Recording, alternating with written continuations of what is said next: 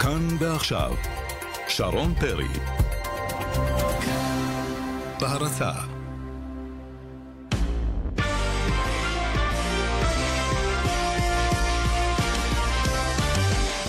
ערב טוב לכם, שבוע טוב, שבוע טוב לירן. שבוע מצוין. לירן שטראובר, מה קורה? הכל מצוין. אז uh, אנחנו נהיה היום ביחד, ליאן uh, בחופשה קצרה, יחזור מחר, אז uh, תודה שבאת, אני שמחה לארח אותך. חשבתי ההוריקן כאן. העיף אותו. נראה לי שההוריקן העיף אותך לפה. יכול להיות, יש מצב.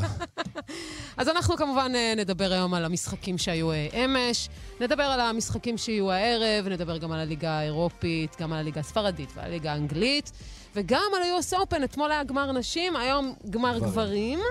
אז יש לנו הרבה נושאים אה, לדבר עליהם, העורך שלנו אתם נוהבי, אלכס גורליק, אה, טכנאי השידור. ואנחנו רוצים להתחיל דווקא עם ליגיונר, כיוון שתומר חמד הוא אה, שחקן מעולה. פשוט שחקן מעולה לדעתי, ונורא הצליח לו אתמול. תראי, תומר חמד, אה, אני חושב שהחותמת הכי טובה על זה שהוא שחקן מעולה, והוא שחקן אולי הכי לא מוערך, אולי אה, מבין חושב שהוא לא הליגיונרים. מוערך? מבין הליגיונרים, עדיין לא. אני חושב שאתמול נעשתה איזה, והוא הוא קיבל איזה סוג של אמירה. אחרי השער שהוא כבש, וגם אחרי התג מחיר שקבעו לו הקבוצה שלו, שההצעה של תשע וחצי מיליון יורו לא התקבלה על ידי אה, ברייטון. יש פה איזה say לגבי תומר חמד, החלוץ של ברייטון. לא תומר חמד הישראלי, אלא החלוץ של ברייטון, וגם המאמן שלו שמדבר עליו אה, כל כך הרבה דברים טובים. אבל... רוצה לדבר איתו? יאללה. ערב טוב, תומר חמד. אהלן, ערב טוב, מה נשמע? מצוין, אני משערת ששלומך יותר טוב מאיתנו. מברוק על השער, על הניצחון הראשון של אה, ברייטון בפרמייר ליג. תודה, תודה רבה, כן, הרגשה טובה. גם לי באופן אישי, כמובן, עם הגול, ולקבוצה עם הניצחון, זה הרגע שכולנו חיכינו לו. אגב, איך אתה מרגיש? כיוון שהיית קצת אה, פצוע אה, במשחק השני של הנבחרת, אני משערת שאתה כבר כשיר לחלוטין. אז זהו, האמת שאחרי המשחק הראשון של הנבחרת קצת הרגשתי את השריר האחורי, ולמשחק ביום שלישי ניסינו לעשות הכל, אבל לא הצלחתי להיות מוכן. Thank you. אה, אה, אז אה, למשחק הזה כל השבוע ניסו להכשיר אותי, ובאמת אני שמח שיצא לי לשחק. עכשיו שוב אני מרגיש את השריר אחרי המשחק, אבל אני מקווה שעד המשחק ביום שישי הבא כבר אני שוב אני אהיה מוכן. זה קצת עומס, אבל אני בטוח שזה יעבור. תומר זה לירן שטראובר, מה שלומך? מה העניינים, ירן? בסדר גמור. תכניס אותי רגע, אני הסתכלתי, ראיתי אתמול את המשחק וגם ראיתי את השער מן הסתם, אבל תכניס אותי דווקא לא לשער, תכניס אותי לחגיגה שלך אחרי השער. כי זו לא חגיגה רגילה של תומר חמד. היה פה משהו מעבר לזה לפי דעתי. כן, ללא ספק. אה, תראה, זה רגע, קודם כל רגע מיוחד, אתה יודע, זה, זה ציון דרך מאוד חשוב בשבילי, אבל אה, אתה יודע, אם אני מסתכל על כל הסיפור, על כל... אולי מתחילת העונה כבר, מהטרום עונה שבאתי, וידעתי שיהיה לי מאוד קשה השנה, ואני צריך להילחם ולהוכיח את עצמי, ולהרוויח את המקום בהרכב באמת, אה, ואחרי חלון העברות שהיו הרבה דיבורים על חלוצים שצריכים לבוא, ואנשים חשבו שאולי אני אלך, אה, אבל בסופו של דבר, מהיום הראשון של, של העונה הזאת הגעתי מאוד מאוד חד, עבדתי מאוד קשה בפגרה, ובאתי מוכן מהרגע הראשון למלחמה על ההרכב. אני שמח שהתחלתי את העונה כבר כשחקן הרכב, ועכשיו זה היה באמת עניין של זמן מבחינתי, עד שאני אתן את הגול הזה, שבאמת אה, ישחרר את הכל, ובאמת אה, ייתן איפשהו חותמת לזה שאני ראוי לשחק בהרכב, ומגיע לי לשחק, ובאמת להוכיח למאמן שהוא, שהוא עשה נכון, שהוא נתן לי את, ה, את הקרדיט. נדמה לי שהמאמן גם אה, דיבר על העובדה כמה אתה חשוב במערך של ברייטון. התווית אה, של התשעה וחצי כן, מיליון. כן, לגמרי. לא מחמיאה לך? זאת אומרת, כן, זה מאוד מאוד מחמיא שהקבוצה מסרבת להצעות כאלה. וכן, מבחינתי זה היה כמו שאמרתי, להוכיח שהם לא טעו, והם נתנו לי את ההזדמנות, ואני שמח שלקחתי את זה בשתי ידיים. מה הלאה מבחינתך? אה, מבחינתי זה כמובן לבסס את המעמד שלי בהרכב. זה לא משהו ש... שמובן מאליו, אני צריך כל משחק להיות טוב, אני צריך להפקיע עוד שערים כמובן. הקבוצה לקראת עונה מאוד מאוד קשה. אה, אנחנו סך הכל קבוצה שרק עלתה ליגה, ויהיה לנו מאוד מאוד קשה השנה. אני צריך לעשות את המקסימום, לעזור לקבוצה, להפקיע שערים, והשאיפה היא שוב, אמרתי, להראות שאני חלוץ אה, מספיק ראוי לשחק בפרמייר ליג. תשמע, אה, זה בטח גם אה, מתנה מאוד מאוד גדולה עבורך אחרי מה שעברתם פה עם הנבחרת. כיוון שאתה כן חלוץ ראוי להיות בברייטון, אבל לא בדיוק חלוץ ראוי לפתוח בנבחרת במשחק כל כך חשוב מול מקדוניה. לא, הוא חלוץ מאוד מאוד ראוי, החליטו שלא לפתוח ראוי, איתו החליטו שלא בנבחרת. לפתוח. לא, כמובן שמי אני שאגיד. בשידור. מן הסתם. אה, כן, אני בסופו של דבר, מה שתלוי בי זה רק להיות טוב בקבוצה, לבוא בכושר טוב. בסופו של דבר, כשאני מגיע לנבחרת, זה כבר החלטה של מאמן, ובסופו של דבר יכול להחליט מה שהוא חושב לנכון. במשחק הראשון חשבו שאני לא, לא צריך לפתוח. אני, לצערי, גם הפסדנו את המשחק, וזה לא, לא נתן לי יותר מדי את האפשרות לעזור לחברים. נכנסתי במחצית, ניסיתי את המקסימום. אבל שוב, אני מגיע לנבחרת כל פעם מחדש במטרה לבוא, לתת את הכל. אבל uh, המאמן מחליט בסופו של דבר מה שהוא חושב לנכון, ואני צריך לקבל את זה. מה, מה להערכתך לא עובד לנבחרת שלנו כדי באמת לעשות את הקפיצת מדרגה הזו? כי יש נבחרות קטנות לא, בעולם. זה לא בדיוק הקפיצה, זה, זה איך... קפיצה גדולה, זה, אבל... זה מה, מה מביא נבחרת, ובוא, אני גם הייתי בנבחרת, אבל מה, אני, עכשיו, בנבחרת הזאת לא הייתי שותף. אבל מה מביא אתכם להראות, להציג משחק אה, אה, כל כך שונה באיטליה, כל כך מחויב, עם המון אה, אנרגיה, ולחילופין, כמה ימים לפני, מול מקדוניה, נבחרת כבויה לגמרי, בלי אנרגיות, בלי טיפה מוטיבציה. מה, מה השינוי? למה, למה התנודות האלה בנבחרת? לדעתך כמובן. אה, קשה, קשה לי מאוד אה, להצביע על נקודה ולהגיד, אם הייתי יודע, אז מזמן הייתי אומר מה צריך לשנות והיינו אולי כבר מגיעים למקומות אחרים. אה, לצערי כן, זה נראה ככה, דווקא שאנחנו, אתה יודע, זה מצטער שאנחנו באים כפיבוריטים למשחקים ואז פתאום לא מנצחים והכל מתפוצץ. אולי זאת הטעות, אולי אנחנו צריכים לבוא גם למשחקים מול מקדוניה ומול כל נבחרת שהיא בתור ישראל. לבוא... כן, בדיוק, להבין שאנחנו לא נבחרת גדולה, ושכל משחק מבחינתנו הולך להיות קשה, כי הנה מול איטליה כשאנחנו באים uh, כאנדרדוג, אנחנו יכולים להוציא מעצמנו את המקסימום, ואולי, uh, אתה יודע, הגישה הזאת לבוא כפיבוריטים למשחק, מה, מה, מה מהשחקנים שלנו, מה מהשחקנים שלנו בשנים... לא, תשמע, הוא אומר משהו, ואנחנו גם צריכים, לא. צריכים אולי להפנים שאנחנו לא כאלה טובים, שלא יעשו מאיתנו כאלה טובים. זה לא בדיוק, לא, הוא אומר דבר אחר, הוא אומר דבר שההכנה היא משהו באופי של השחקן הישראלי. מה אנחנו צריכים לעשות באמת שזה ייפסק הדבר הזה ונגיע לכל משחק אותו דבר, ואנחנו לא צריכים לחשוב בראש שאנחנו אנדרדוג או שאנחנו פבוריטים כדי להפיק את אותה יכולת בכל משחק. מה, התפיסה הזאת של השחקן הישראלי לא תשתנה אף פעם? אז זהו, שוב, אני אומר, זה... אם הייתי יודע להגיד בדיוק, אז uh, הייתי משנה, אבל uh, קשה לי להצביע, זה כל פעם מחדש קורה, כל פעם uh, סגל חדש, מאמנים אחרים, ואנחנו לא מצליחים לעשות את השינוי הזה. אני, אתה יודע, מקווה שבסופו של דבר זה כן יקרה, וכן נבוא לקמפיין טוב, ומהרגע הראשון נוכיח שאנחנו מספיק טובים, וכל משחק נוציא את הנקודות. עד עכשיו זה לא קרה, אבל... אני בטוח שזה יקרה מתישהו. נשארו שני משחקים, רוצים לסיים אותם בצורה הכי טובה. ולקמפיין הבא לבוא אולי כן בצורה, בצורה הנכונה שתביא אותנו למצב האידיאלי כנבחרת. מה שבטוח, לסיום, אה, תומר, שקריס יוטון, המאמן שלך, המאמן של ברייטון, אמר שאתה שחקן מאוד חכם באופן אה, אינדיבידואלי, שאתה מאוד נהנה לשחק בברייטון, שאתה עובד מאוד קשה כדי להיות שחקן בפרמייר ליג, ואתה מקבל המון קומפלימנטים מהמאמן שלך. זה מה שחשוב, כן. כי זה המקום שלך כרגע. כן, אני מאוד מאוד מעריך את זה. כשאני שומע כזה דבר, אני יודע ש... שהמאמן מעריך את העבודה שלי. הוא גם יודע באיזה סיטואציה התחלתי את העונה, והוא בעצמו יודע שתהיה בשבילי תחרות מאוד קשה. וברגע שהוא נותן לי את הקרדיט לפתוח בהרכב ומאמין לי ומדבר ככה עליי, זה נותן לי את ההרגשה הכי טובה, ושוב, נותן לי עוד יותר כוח וביטחון להמשיך, לעבוד קשה, להוכיח את עצמי בכל אימון ומשחק, והלוואי ונמשיך כקבוצה וגם אני באופן אישי להיות הרבה רגעים כמו שהיו אתמול.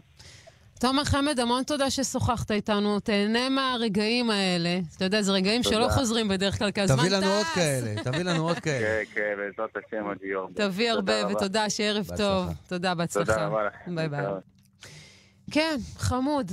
פשוט ילד חמוד. כן, תראי, השמחה שלו אתמול היא באמת לא הייתה משהו רגיל. ראית את תומר חמד כאילו מתפוצץ אחרי תסכול של הרבה הרבה זמן. וזו גאווה ששחקן כזה משחק בפרמייר ליג. ונתן גול מאוד קשה, דרך אגב. זה לא גול פשוט אה, להכניס אותו, חכם מאוד מבחינתו. הלוואי וימשיך לו ככה. אחלה ספתח בשבילו. כן. Uh, אנחנו רוצים uh, לעבור הלאה למשחקים שהיו אתמול, uh, הפועל באר שבע בשיניים, בדקה ה-95, שער מדהים אגב של מהרן רדי. שיניים זה בתותבות, זה לא בשיניים. מה זה בתותבות? זה במתחת של המתחת. אבל הפועל באר שבע בסוף מצליחה להביא שלוש נקודות ראשונות מתחילת העונה הזו. אה, אני לא בטוחה שבבאר שבע כל כך שמחים ומאושרים על הניצחון הזה, אבל אה, שלוש נקודות זה שלוש נקודות. אני יכול להגיד לך שהניצחון הזה, הגול הזה, בדקה הזאת, אה, יכל להיות, יכל להיות, במידה והוא לא היה, היו קמים לבוקר אחר לגמרי בבאר שבע היום. שלמה וייס, וואלה ספורט, ערב טוב. אהלן, ערב טוב. אז בוא ספר לנו קצת על מצב הרוח של הבאר שבעים. כן, בדיוק מה שלירן אמר, זה עשר שניות הפרידו בין מצב רוח אה, קיצוני לצד כזה לבין מה שמרגישים היום. אה, ובעצם אה, הפועל באר שבע בצד אחד אומרת בניצחון שיכול לשחרר את כל הלחץ. לירן היה שחקן, אני יודע את זה יותר טוב, ושחקנים לפחות שאני מדבר איתם אומרים ניצחון כזה הוא עדיף על איזה 1-0 דקה 60 או אפילו 2-0 מקרטע. כי זה ניצחון שיכול לשחרר הרבה לחץ, ומצד שני מאוד מאוד מודאגים מהיכולת, מאוד מודאגים בעיקר, שגם כשהם עושים דברים נכונים, זה הולך הרבה יותר קשה מהעונות האחרונות, וזה נראה שגם פתאום וואקמה מחמיץ אה, החמצות שלא היה מחמיץ לפני, ומסירות של מליקסון לא הולכות כמו שצריך. אה, שמחים על הניצחון כי הם אומרים שזה יכול לשחרר לחץ, אבל מאוד מאוד מודאגים מהיכולת. תראה, החוכמה היא, זה לדעת לנצח גם כשאתה לא טוב. וזה בעצם הבדיל את uh, באר שבע ממכבי תל אביב בשנתיים האחרונות. כשמכבי תל אביב נפלה כשהיא לא הייתה טובה, ובאר שבע דווקא, אתה יודע, הניצחונות הקשים האלה, והיו לה כאלה uh, לא מעט בעונה שעברה ושנתיים אחורה, וזה בעצם מה שהשאיר אותה. ואני חושב שמה שפוגע בבאר שבע uh, בחודש, בחודשיים האחרונים, עדיין הרוטציה עצמה לא נדבקת. החילופים שאין לברק בכר ברירה אלא לעשות אותם כדי לחלק uh, uh, כוחות. אה, בוא נגיד שהפציעות, אה, גם של אה, קוונקה, לא אה, תורמות כל כך אה, לסיפור הזה, ורק אתמול ניב זריאן חזר קצת לעניינים יותר. אני חושב שהרוטציה עדיין לא נדבקת לו, השני הרכבים שהוא חייב לפצל אה, בין אה, אירופה לבין ליגה אה, לא מספיק מאוזנים. אני חושב שדווקא זה אולי, ברגע שיתייצב לבאר שבע, יעשה אותה קבוצה קצת יותר מאוזנת ופחות לחוצה. ראינו אותה מאוד מאוד לירן, לחוצה אתמול. זו נקודה שבאמת הם נוגעים בה, הם אומרים, הם קוראים לזה אחרת, הם אומרים, עדיין אין היררכיה גבוהה כמו שהיה בשנים האחרונות, שגם אם יש איזה חילוף מאירופה לליגה, עדיין יודעים מי השחקן אה, המרכזי שבאמת ישחק במשחקים החשובים. פה זה נראה עד עכשיו, והם גם אומרים את זה, שלא ברור, אייבינדר פתאום שיחק את כל המשחקים, פתאום המשחקים האחרונים הלך אחורה, פתאום קוונקה נכנס לפני מליקסון, עדיין אין, אין עדיין את ההיררכיה הזאת ועדיין אין משהו ברור, וזו נקודה שבאמת נוגעים בבאר שבע, שחייבים להתייצב, חייבים עם איזה הרכב, אה, לפחות 14 שחקנים אה, די גבוהים, שידעו שהם השלד המרכזי, וזה עדיין אין, וזה משהו שנוגעים בו בבאר שבע. תגיד. לי, איפה אתה נמצא, שלמה? כן. בתוך בור ביטחון? אנחנו שומעים אותך כאילו אתה בתוך מקלט. אה, אני בדרך עכשיו לעכו, אתה יודע, תצא את הדרכים, אתם יודעים שאני סגור את. החלון, סגור את החלון. אוי, גדול אתה. אה, וגם אה, שחקן, השחקן עדיין פצוע, רק הגיע לבאר שבע וכבר פורצים לו לאוטו. גיא מלמד. גיא מלמד, כן, הוא גם כתב דרך נפלאה לפתוח את הבוקר. אה, לא יודע אם... אה, פ- לא נראה לי שזה קשור לזה שזה גיא מלמד, אבל אה, בהחלט אה, היום אה, לא נעים, פרצו לו את החלון. אני לא, לפי מה שהבנתי, לא לקחו יותר מדי דברים משם, אבל... מי אה, משאיר תיק על הכיסא באוטו? אני? נכון. מי? לא, אז אל תתפלא לי. שיפרצו לך את האוטו. הפרצה קוראת לגנב. כן. כן, לחלוטין. אז אתה בדרך אה, למשחק של אה, עכו, אה, מכבי חיפה, אני משערת. כן. עושה קוסט טו קוסט, מה שנקרא, מטרנר עד הצפון. כן, אצלנו שאלת מיליון- שאלת הדולר היום, המשחק של מכבי חיפה עם עכו. האם מכבי חיפה באמת אה, תמשיך את על המסלול שלה? המשכיות, אתה או... יודעת, על העוצמה שלה, או שתבוא עכו ותקשה עליה ותסבך היא את. מכבי חיפה המשחק? תצליח להתמודד מול קבוצה שמצופפת. בדיוק, בדיוק. משחק חפירות גם. וגם אה, אנחנו באמת נדבר עם ליאב נחמני שמשדר את המשחק הערב הזה, אז הוא יספר לנו בדיוק מה קורה. וייתן לנו כבר הרכבים והכל. שלמה וייס, וואלה ספורט, תודה רבה. תודה רבה לכם. שיהיה ערב טוב, אנחנו יוצאים לפרסומות, כבר חוזרים. מיד חוזרים עם שרון פרי. בהרצה גיא צ'וק, תראה איזו מכונית קניתי, כמו חדשה, מציעה. רגע, אבאלה, ביטוח חובה לשנה קיבלת? מה פתאום? באופרייט זה לא היה קורה. קונים מכונית שבמבצע ומקבלים ביטוח חובה לשנה מתנה. הילדים 3130, כפוף לתקנון. משחקי ילדים קונים בסטימצקי. חברים, אני שמח שנהניתם מהטיול הקודם שלנו להר הכסף. היום נבקר באתר הר הכסף 2, המורכב מחשבונות בנק ופקדונות נשכחים. לא לדאוג, זה מסלול קל. הולכים למחשב, מוצאים את הכסף עצמית, כלומר סלפי, וחוזרים. הפיקוח על הבנקים בבנק ישראל מזמין אתכם לבדוק אם גם לכם יש כספים שהושארו בחשבונות בנק ופקדונות נשכחים. לבדיקה קלה חינם, היכנסו לאתר הר הכסף 2. רשת חנויות ורדינון מזמינה אתכם להתאהב בקולקציה החדשה. בואו להתחדש במגוון רחב של מוצרים מעוצבים לבית במבצע חג מפנק במיוחד. 30% הנחה בקנייה ביותר מ-149 שקלים. כפוף לתנאי המבצע.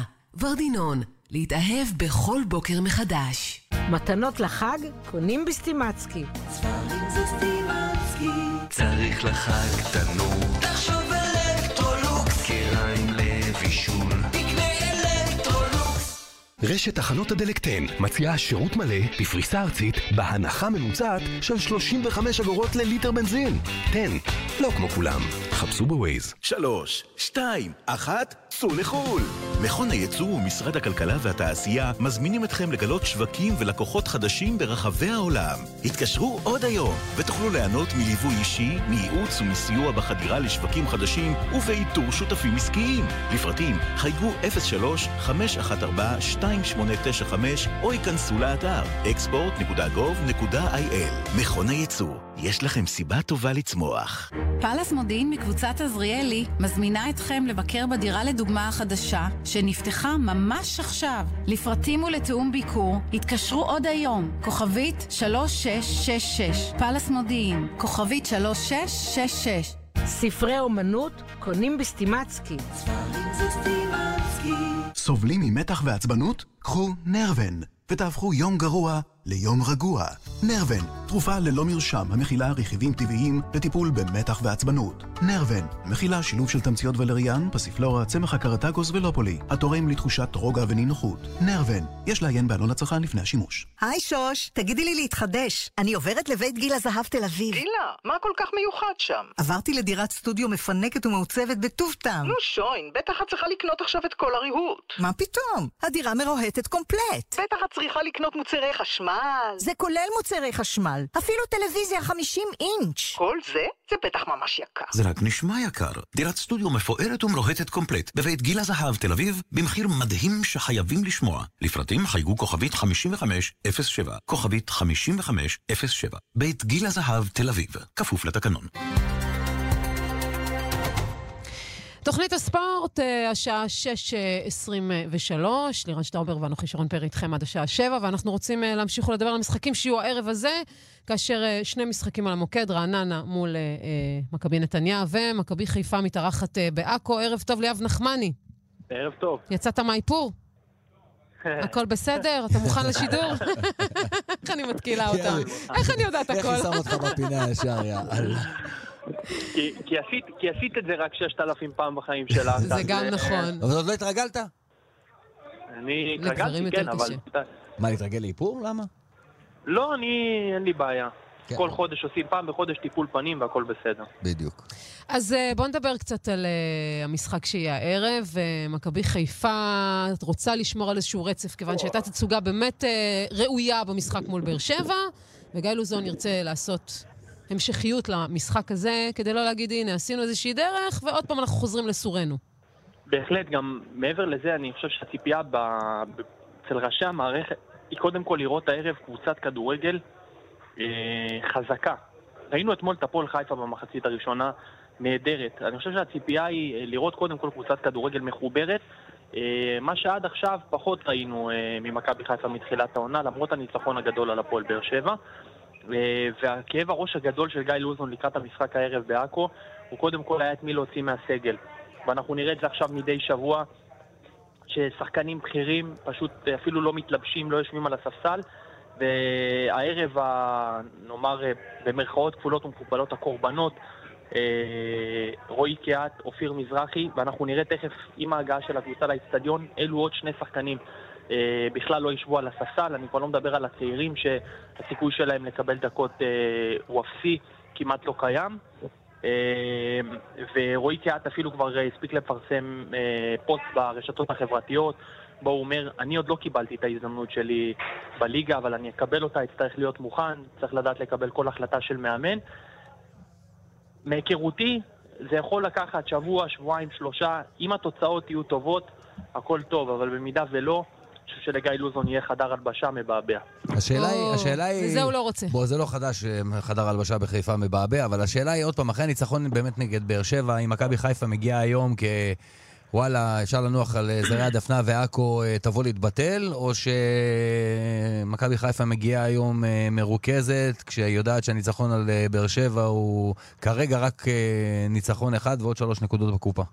ההוראות של גיא לוזון, לחץ כבר מהדקות הראשונות. הוא רוצה לחץ 10-20 דקות, אה, אישה, כמה שאפשר, אה, מאמץ גדול כדי לנסות להבקיע שער אה, בהקדם. הוא ראה את המשחק אתמול של הפועל באר שבע, ואם המשחק הזה יימתח כמו מסטיק, אז זה יכול להיות בעיה מבחינת לוזון, כי ככל שיעבור הזמן גם יהיה יותר לחץ.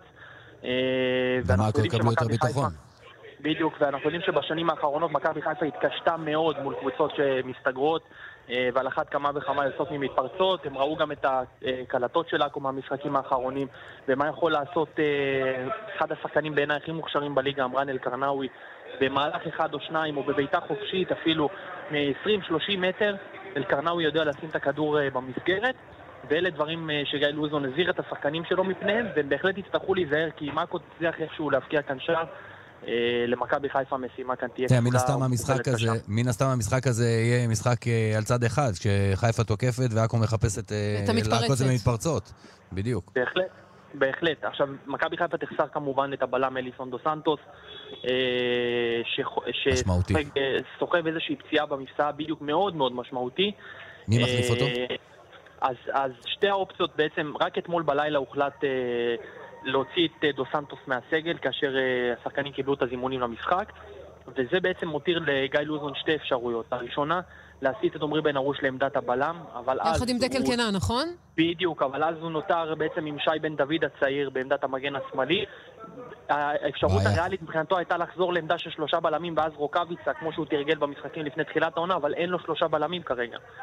אין לו שלושה בלמים. אז- פעם היה לו עודף בבלמים, היום. יש לו עודף של שחקנים, ו- וקשה עם אבל הרוטציה בהגנה- באיזושהי אבל צורה. בהגנה, אבל בהגנה אין עודף של שחקנים. אין עודף. וזו, אני חושב, אחת הסיבות שמכבי חיפה התעקשה לא לשחרר את רז מאיר, אה, המגן הימני שלה, אה, במהלך אה, סגירת החלון. מכבי פתח תקווה כבר סגרה את כל הפרטים איתו, בסופו של דבר הוא נשאר. אני לא פוסל אפשרות. לא פוסל אפשרות שאנחנו נראה הערב את רז מאיר דווקא משחק בצד... בוא אני אתן לגיא לוזון. רעיון. אני אתן לגיא לוזון רעיון. אתה יודע, כשלי במכבי פתח תקווה, היינו נתקענו בלי בלמים, מי שיחק בלם? אתה לא תאמין. נו, תזרוק, תחשוב. מי החלוץ? עומר דמארי? לא. מי היום מנכ"ל הקבוצה? אני לא מאמינה לך. כן? די, נו.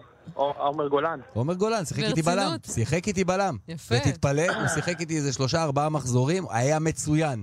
אז אולי בתומר אני- דמארי כדאי לשים בלם? עומר אני. חושב שבמכבי חיפה זה מד הלחץ, עם כל הכבוד וכל מה שקורה מסביב, אין זמן לתמרונים חוץ כאלה. מזה, בפתח תקווה כולם שם משפחה, זה לא אותו דבר. אבל גם גיא לוזון כן, קשור כן. לפתח תקווה איכשהו, אז אולי את יודעת. העתק. הדבק.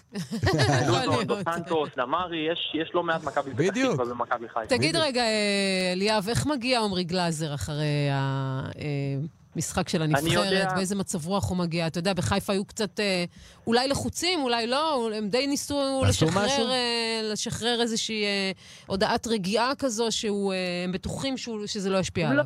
אין, אין, היתרון בעצם במקרה של גלאזר הוא שמאמן השוערים שלו בנבחרת זה גם מאמן השוערים שלו במכבי חיפה, ניר דוידוביץ'. גם נכון. ומדבר איתו כל הזמן, כל הזמן, כל הזמן. מה גם שגלאזר, מי שמכיר אותו, ואני קצת הספקתי להכיר אותו, אייסמן. הוא, הוא כן, הוא שחקן, הוא שוער עם, עם חוסן מנטלי מאוד מאוד גדול. אה, והטעויות אגב שהוא מבצע, וראינו את הטעויות שלו גם במשחק הנבחרת וגם בתחילת הליגה, הוא ביצע מספר טעויות. אלה פשוט טעויות של, אני חושב, של חוסר ניסיון ופחות של חוסר ביטחון. וזה משהו גם שאומרים בצוות המקצועי של מכבי חיפה. עכשיו אנחנו נצטרך לראות אותו חוזר לליגה.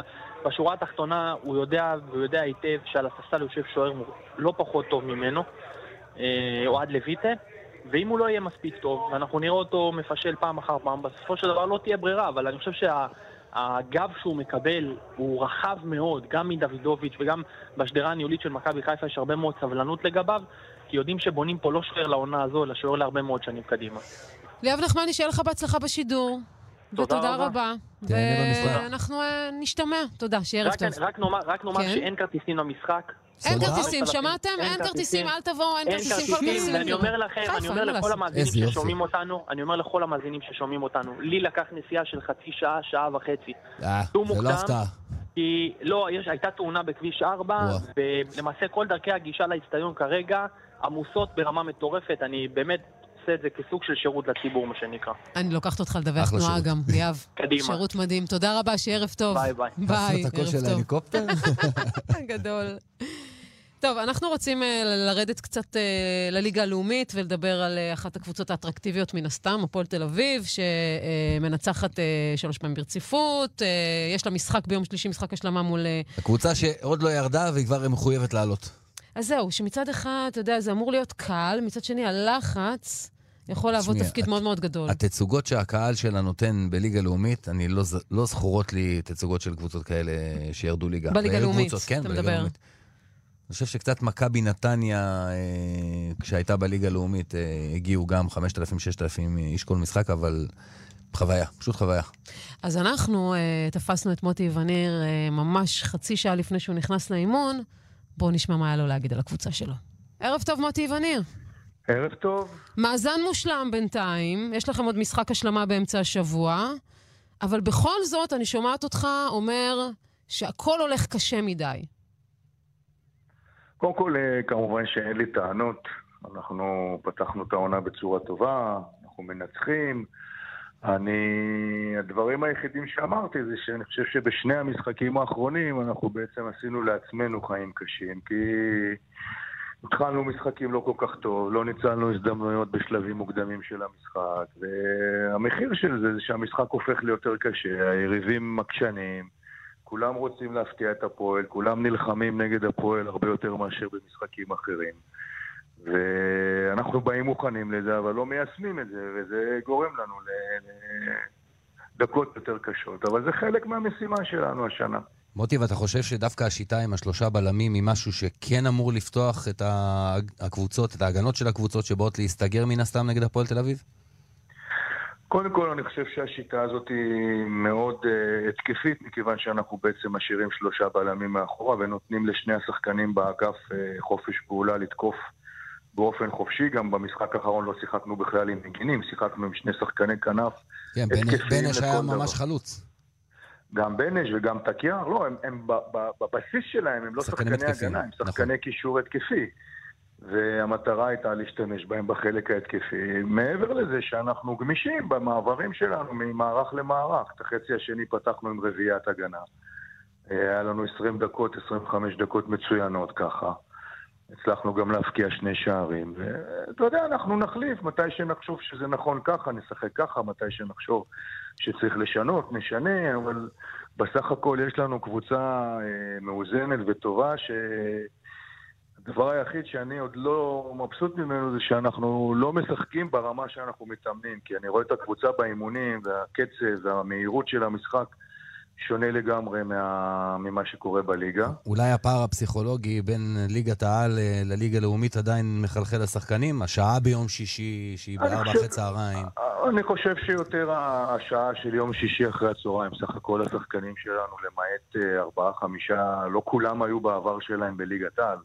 יש לנו ארבעה, חמישה שחקנים כמובן המובילים שהם שחקני ליגת העל לשעבר.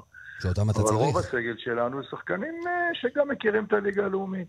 אני חושבת גם שיש עוד איזשהו עניין, שיש איזושהי ציפייה, בגלל שהפועל תל אביב הוא מועדון מאוד מאוד גדול. ברור. והפועל תל אביב היא גם... אה, הכדורגל, הכדורגל הוא אה, אמור להיות מאוד מאוד התקפי ומאוד אטרקטיבי, והקהל נורא מצפה מהקבוצה לט- לטרוף את כל הליגה הזו ולחזור מהר מהר מהר לליגת כמו העל. שבני יהודה עשתה אז ב- אני חושבת שזה הפערים שאתה מדבר עליהם, כי יש איזשהו לחץ, אני בטוחה גם אני- היציעים, שאי אפשר להת- אה, להתעלם מהלחץ הזה.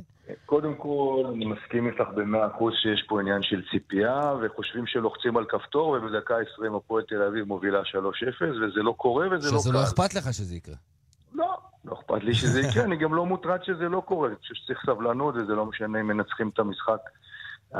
הרבה יותר כיף לרדת למחצית ביתרון מבטיח ולהיות רגוע בחצי שני, אבל אני לוקח בחשבון שגם משחקים, כמו שני המשחקים האחרונים, יהיו לנו, לא, לא, לא, המשחק הקרוב שלנו ביום שלישי. משחקי חפירות. נגד, הוא משחק מאוד מאוד קשה נגד קבוצה מצוינת, נגד אה, ביתר תל אביב רמלה. בהחלט משחק קשה. ולגבי הציפיות, אה, כמו שאמרתי קודם, אני מסכים עם שרון, שכולם חושבים שזה קל ושרק אה, נעלה למגרש והכל יקרה מעצמו, וזה לא ככה. צריך לעבוד קשה, צריך לשחק חזק, צריך לבוא מוכנים. יש לנו קהל אדיר, הזכרת את הקהל, דווקא אין לחץ מהקהל, אני חושב שעד היום הקהל של הפועל, גם במשחקי בית וגם במשחקי חוץ, פשוט אדיר. מרגישים את הדחיפה שלו, לא הרגשנו לחץ ממנו, להפך, הרגשנו הרבה מאוד uh, תרומה. אז זה משהו שה, שהשחקנים מרגישים, כיוון שאתה בכל זאת מדבר על הפערים האלה בין האימון לבין המשחק עצמו, שבסוף, אתה יודע, אתה מגרד בשיניים את ה-2-0, בגלל גם, אתה יודע, שינויים כאלה ואחרים ואחרים על המגרש, אבל עדיין זה הולך הרבה יותר קשה ממה שאתה רואה ביום-יום. אה, זה הולך יותר קשה, אמרתי, שאני חושב שכשאנחנו משחקים ביום שישי בארבע או בארבע וחצי, אז קודם כל גם מאוד מאוד אה, חם וברור שאי אפשר לשחק אה, כמו שאתה מתאמן בשבע או שמונה בערב, או כמו המשחקים של יום שני שהם בערב. קצב הוא אחר, הכדור הולך יותר מהר על הדשא, זה, זה דברים שהם נותנים לנו יתרון, וביום שישי בחום הכבד, קשה לשחק מהר, וגם אם אתה לוחץ רבע שעה, אז אתה יודע שהקבוצה תתאהב ותצטרך קצת לנוח אחרי זה. אבל אה, זהו, זה הסוף. אני חושב שאנחנו מתחילים להיכנס עוד מעט לתקופה של מזג אוויר שונה, והדברים יהיו גם בימי שישי יותר נוחים. ביום שלישי המשחק באיזה שעה מול ביתר תל אביב? בשבע בערב. שבע בערב זה... דווקא במשחקים האלה הולך להם טוב, גם נגד אה, אה, ראשון זה היה? כן, ראשון שיחקתם כן, בערב. גם נגד ראשון, גם משחקי גביע הטוטו היו בערב, אבל שוב, תשמעו, אנחנו לא נמצאים במצב שאנחנו... אה, יכולים לבחור. לא, אנחנו לא, לא, לא מוטרדים. בסך הכל אה, אנחנו אה, עם חמישה ניצחונות אה, רצופים. הקבוצה מנצחת, נכון שהיא לא כל משחק נותנת הצגה, אבל זה גם בסדר. אני מסתכל על קבוצות באירופה, וגם לא כל קבוצה, כל משחק נותנת הצגה. יש ימים יותר טובים, יש ימים פחות טובים, יש מעידות.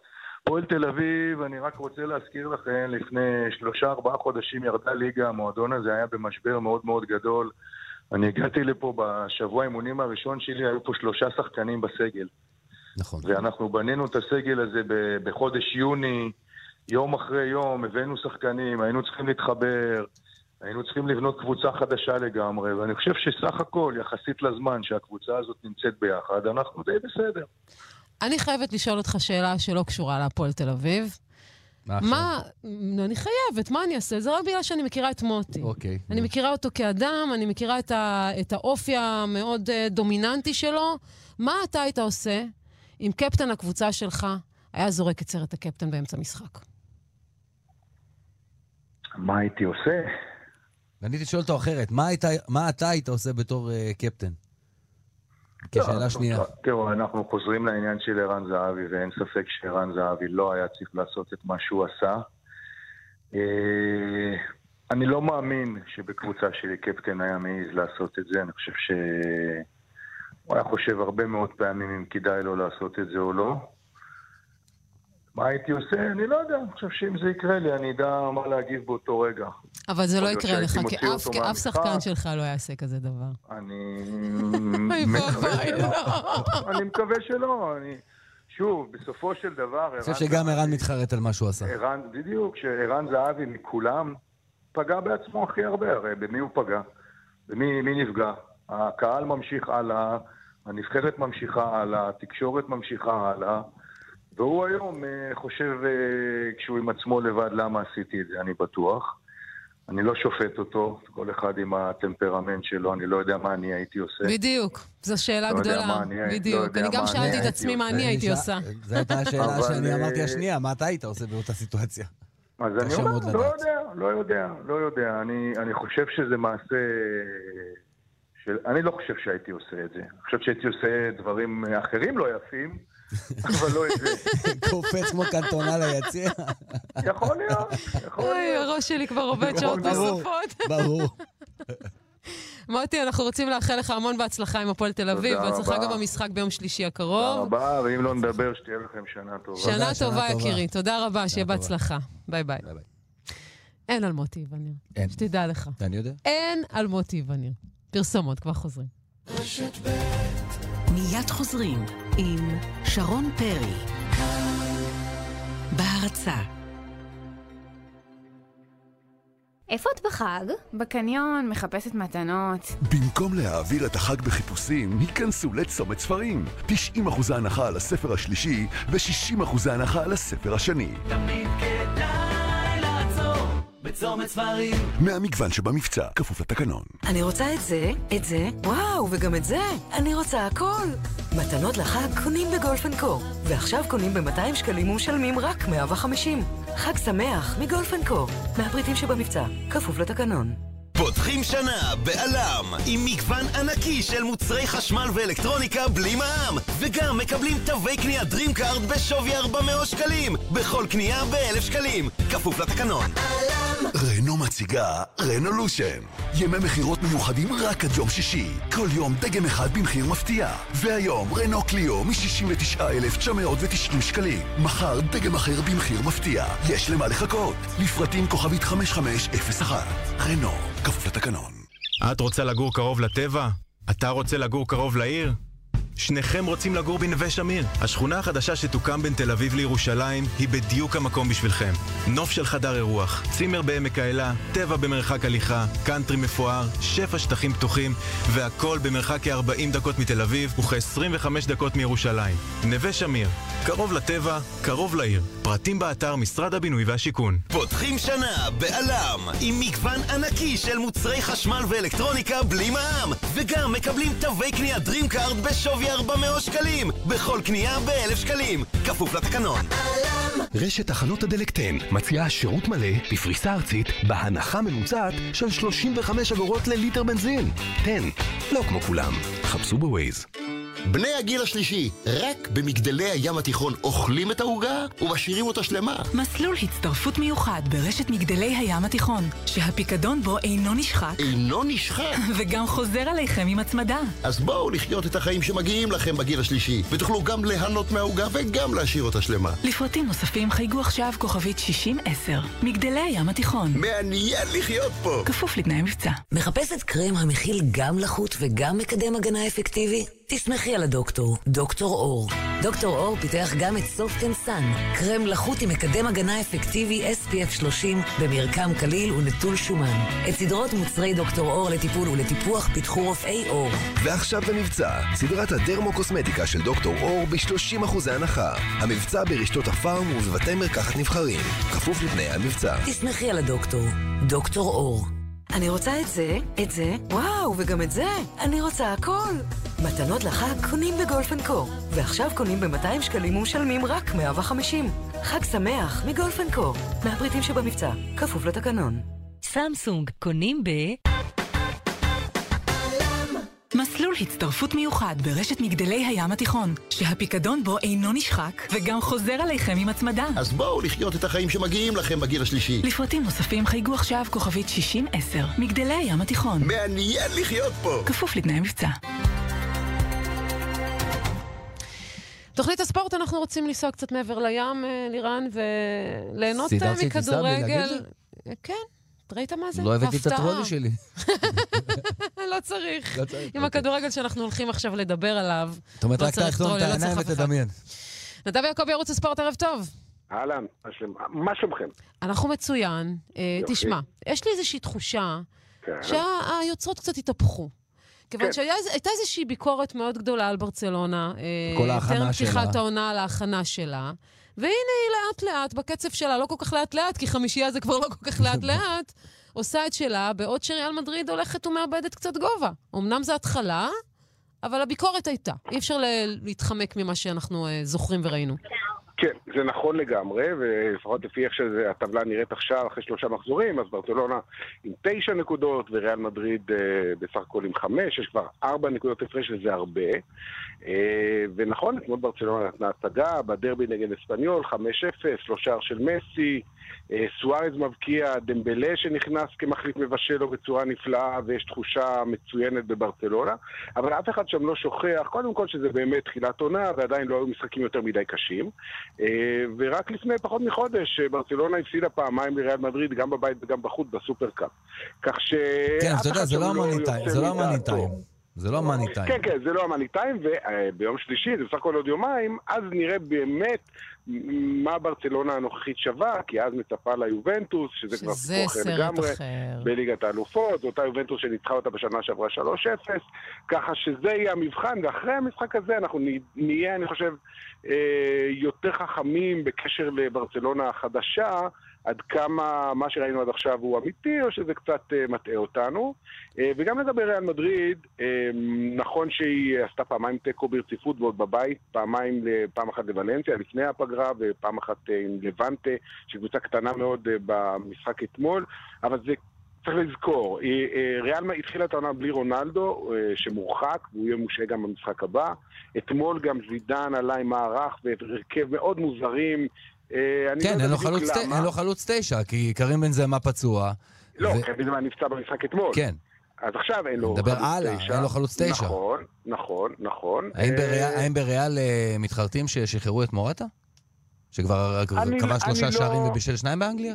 נכון, אני לא יודע אם הם מתחרטים, כי אל תשכח שמורטה בעצמו לא כל כך רצה להישאר, כי הוא לא רצה, הוא רצה לשחק, הוא לא רצה להיות מספר 2 של אף אחד. ככה שהיה קשה מאוד להשאיר אותו, וגם קיבלו עליו הרבה מאוד כסף. אה, מצד שני, יש לריאל מדריד את- אסנסיו, שהוא אולי לא תשע, אבל הוא שחקן שמבקיע תשע שערים. מדומה, הוא כבר שיחק כבר את התפקיד הזה. נכון, אה, ו...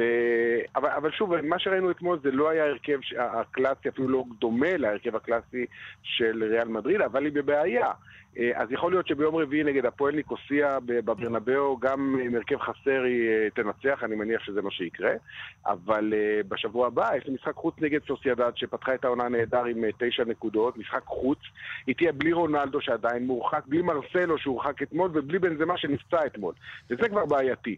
כי אם בשבוע הבא, בואו נעשה ככה איזה תרגיל, מתמטיקה פשוטה, ריאל מדריד מפסידה וברצלונה מנצחת, אז אם הפער עכשיו הוא ארבע, אז הוא כבר יכול להיות שבע. שבע. שבע הפרש אחרי ארבעה מחזורים זה כבר ממש ממש משמעותי. אה, שוב, לא שזה קרה והכל עוד יכול לקרות, אבל בריאל מדריד קצת מודאגים מאובדן הנקודות בתחילת העונה, למרות ששוב, כמו שאמרנו, תחילת עונה, דברים עוד יכולים להשתנות. וזה מפתיע שזה קורה בריאל מדריד, דרך אגב. דברים כאלה שהם פתאום הופכים להיות קצרים גם בספסל ולא היו מוכנים... קורה, יודע, קורה בקבוצות הגדולות קצר, ביותר. רואה? אבל נדב, אני רוצה לדבר איתך רגע על אה, דמבלה, שעשה אתמול את הופעת הבכורה שלו במדי ברצלונה. האמת שאני ראיתי בדיוק את החילוף, וראיתי את האומללות על הפנים, שזה כבר 3-0, מה אני עושה על המגרש? לא, הוא הספיק, הוא הספיק. הוא נתן שם בישול מדהים אה, לסוארז, והקהל אהב אותו, וראינו את החיבוק של מסי איתו, ותשמעו, כשמסי מחבק אותך, אני, שוב, מסי אין לו בעיה, עם כולם הוא בסדר, אבל זה היה חיבוק שהמצלמה הת, התמקדה בו, ו- ויש לזה משמעות. זה כאילו, בוא, התקבלת, אתה פה חלק מאיתנו, אז נכון, אתה לא נאמר, אבל אה, מי יודע, אולי תהיה עוד כמה, עוד שנה, שנתיים. אני רוצה להזכיר שנאמר, כשהגיע לברצלונה לפני ארבע שנים, הוא היה בחור צעיר בן 21, שאומנם עשה דברים יפים בברזיל, אבל באירופה לא ממש אותו דבר כמו הכירו דמבלה. אותו.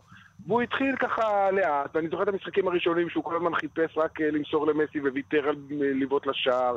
הוא הרגיש שהוא באמת הגיע פה למקום שקצת קצת בפיק ברכיים קטן כזה, אבל די מהר הוא אה, נכנס לעניינים, ודמבלה הוא שחקן שכבר כשהוא בן 18 הוא לא ראה בעיניים. הוא באמת, מבחינת אופי, הוא חוצפן, חוצפן חיובי כמובן. אה, שום דבר לא מפחיד אותו, שום דבר לא מרגש אותו. הוא, הוא, הוא, הוא שחקן ענק שנמצא רק בתחילת הדרך, בן 21. אה, והתחושה היא שהוא ישתלב, שההשתלבות שלו תהיה מהירה. אין שום סיבה שלא, כי שחקנים טכניים, כשהם משחקים ביחד, אוהבים מאוד להיות אחד עם השני, כי הם מדברים באותה שפה, הם מבינים אחד את השני, מה ששחקנים עם טכניקה פחות טובה קצת מתקשים. יפה, אז אנחנו אה, נמשיך לעקוב אחרי הליגה המאוד מאוד אה, מרתקת הזו. נדב יעקבי, ערוץ הספורט, תודה רבה ששוחחת איתנו. תודה רבה לכם. תודה, חג שיהיה שמח. ערב טוב, חג שמח, שנה. טובה.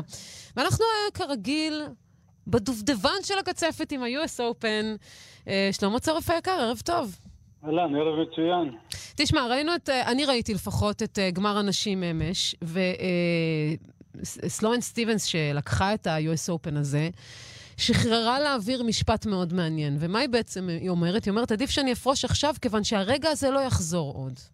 יותר טוב מזה לא יכול להיות. בדיוק. תשמעי, רק לסבר את האוזן, היא הייתה מדורגת 11 בעולם בשנת 2013, ועשה חצי גמר באוסטרליה, אבל מאז היו לה שנים לא טובות, ולפני שנה היא נפצעה שבר מאמץ, היא הייתה שנה בגבס, היא עבדה בדירוג ל-900 בעולם, והתחילה לעבוד כבר בתור פרשנית בערוץ הטניס, את מבינה? ואיכשהו הפציעה עברה והיא חזרה לשחק, אבל מה קורה שאתה נח שנה שלמה? הבטריה בראש מתמלאת, המוטיבציה חוזרת. השאלה מה קורה לגוף. בשנה שאתה לא משחק. בדיוק, אבל הגוף זה הדבר הקטן, כי הנה עובדה שאיך שאחרי שנה אימונים קלים והגיע לטורונטו לחצי, לסינסנטי לחצי, היא היא באה ל-US Open, בחיים היא לא חשבה חצי, רבע, והנה היא לוקחת את התחרות בפול מוטיבציה ורעב לאורך כל הדרך. זאת אומרת, לפעמים ההפסקה היא דווקא עוזרת. תשמעי, לזכות ב-US Open, היא עשתה 3.7 מיליון דולר, זה לא מה שהיא עשתה כל, כל, כל החיים שלה, לכן היא אומרת, אה, אני יכולה לפרוש בשיא, כי באמת אה, ה-US Open והפרס הכספי, ועכשיו היא הגיעה ל-17 בעולם. אני לא מאמין שהיא תפרוש, שהיא תמשיך היא גם עשתה את זה לשחק, נורא היא- קל, דרך אגב, אה, מול אה, מדיסון קיז. ממש קל. ומה זה? הם היו צריכים להחזיר את הכסף לאנשים, שש שלוש שש אנשים באו לראות גמר, באו לראות פייט, זה נגמר בשמשחק חד צדדי, זה ביזיון לתחרות. כן. החצי גמר שלה ושל וינוס וויליאם, זה היה כבר הרבה יותר מעניין, זה היה שבע חמש במערכה השלישית, זה היה מותחן, זה היה משחק יפה, ששתיהם, שהם עלו גבוהה גם כמה- גם כמה כבר. וינוס וויליאמס אה, תפסיד אה, משחקים כאלה? הנה, בדיוק, וינוס, תשמע, וינוס כבר בת 37-38, אבל יתנה משחק לפנתיאון, באמת שאפו גדול מגיע לוינוס, החצי גמר היה צריך להיות הגמר, אבל לצערנו זה מה שיש, משחק חד צדדי בגמר. כמו שיש לנו לא ריאל-. ברסה בחצי גמר ליגת אלופות. לא מעניין, בדיוק. בוא נדבר על לא מה מעניין. שיקרה הלילה. אז אין לנו את פדרר, אבל יש לנו את רפאל נדל שישחק מול אה, קווין אנדרסון, אה, מערך הכוחות. זה גם הולך להיות קל כמו. לסטיבנס? בואי אני אגיד לך, אם רפאל נדל בתחילת התחרות, אומרים לו, יש לך סיבוב ראשון נגד קווין אנדרסון, הוא אומר, יאללה, הגרלה קלה. אבל בגמר זה סיפור אחר לגמרי. אה, קווין אנדרסון הגיע, רק לסבר את האוזן, מי זה קווין אנדרסון? הוא 30 בעולם, 31. הוא באותו גיל כמו נדל, והם שיחקו את ה Orange Bowl גיל 12 ביחד. זאת אומרת, הם שניהם מכירים אחד את השני די טוב. הקווין אנדרסון, הגובה שלו זה 2.03, שחקן עם big serve. ומה שהוא יצטרך מול נדל זה 70 אחוז בסרבים, יצטרך להכניס את הראשונים, כי מהקו האחורי הוא לא match-up לנדל. וגם עם הסרב, אם הוא לא מקבל free point והוא לא יושב חזק על נדל, אין לו מה לחפש. ראינו מה, מה נדל עשה על דל פוטרו בארבע מערכות עם ה big serve של דל פוטרו. דל פוטרו לקח את המערכה הראשונה, אבל המערכה השלישית, שנייה, שלישית, רביעית, הוא שחט אותו ב full מוטיבציה, גם נגד רובלב נדל שיחק טוב. נדל נמצא בכושר שיא.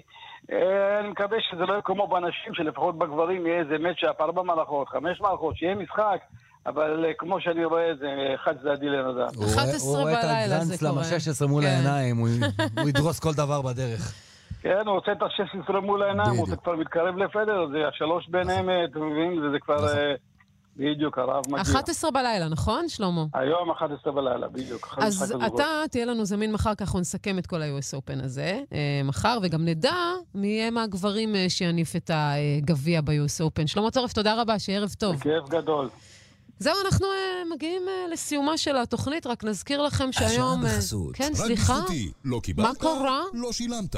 לפרטים כוכבית. אלכס גורליק, אני קוראת אותך לסדר. תודה. אה, נספר לכם שהפועל רעננה פוגשת הערב את אה, מכבי נתניה, והפועל עכו מארחת את מכבי חיפה. שאתה אומר, נהנית? מאוד. כן, היה כיף? כי טס הזמן. אז תבוא עוד פעם. יאללה. אני מזמינה אותך. אין בעיה. תודה רבה לעורך שלנו, אתה נוהבי, תהיה בריא חמוד, שיהיה, אה, שיהיה לך אה, החלמה מהירה.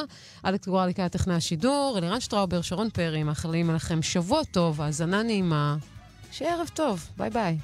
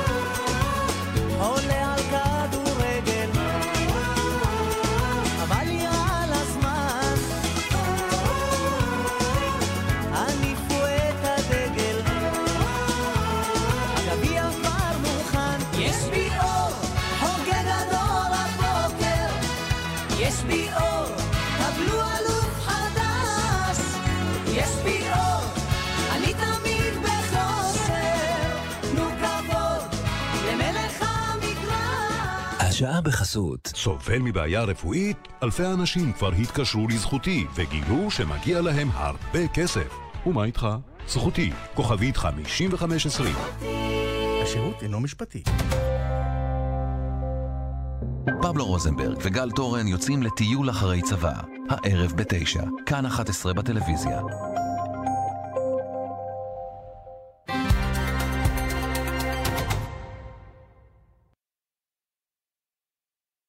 השעה בחסות. רק בזכותי. לא קיבלת? לא שילמת. לפרטים כוכבית 5520. כוכבית חמש חמש עשרים זכותי. השירות אינו משפטי. כפוף לתקנון.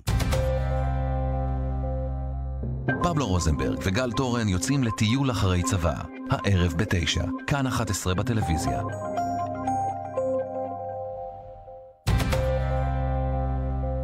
לאור ההצלחה הגדולה, הלהקה האגדית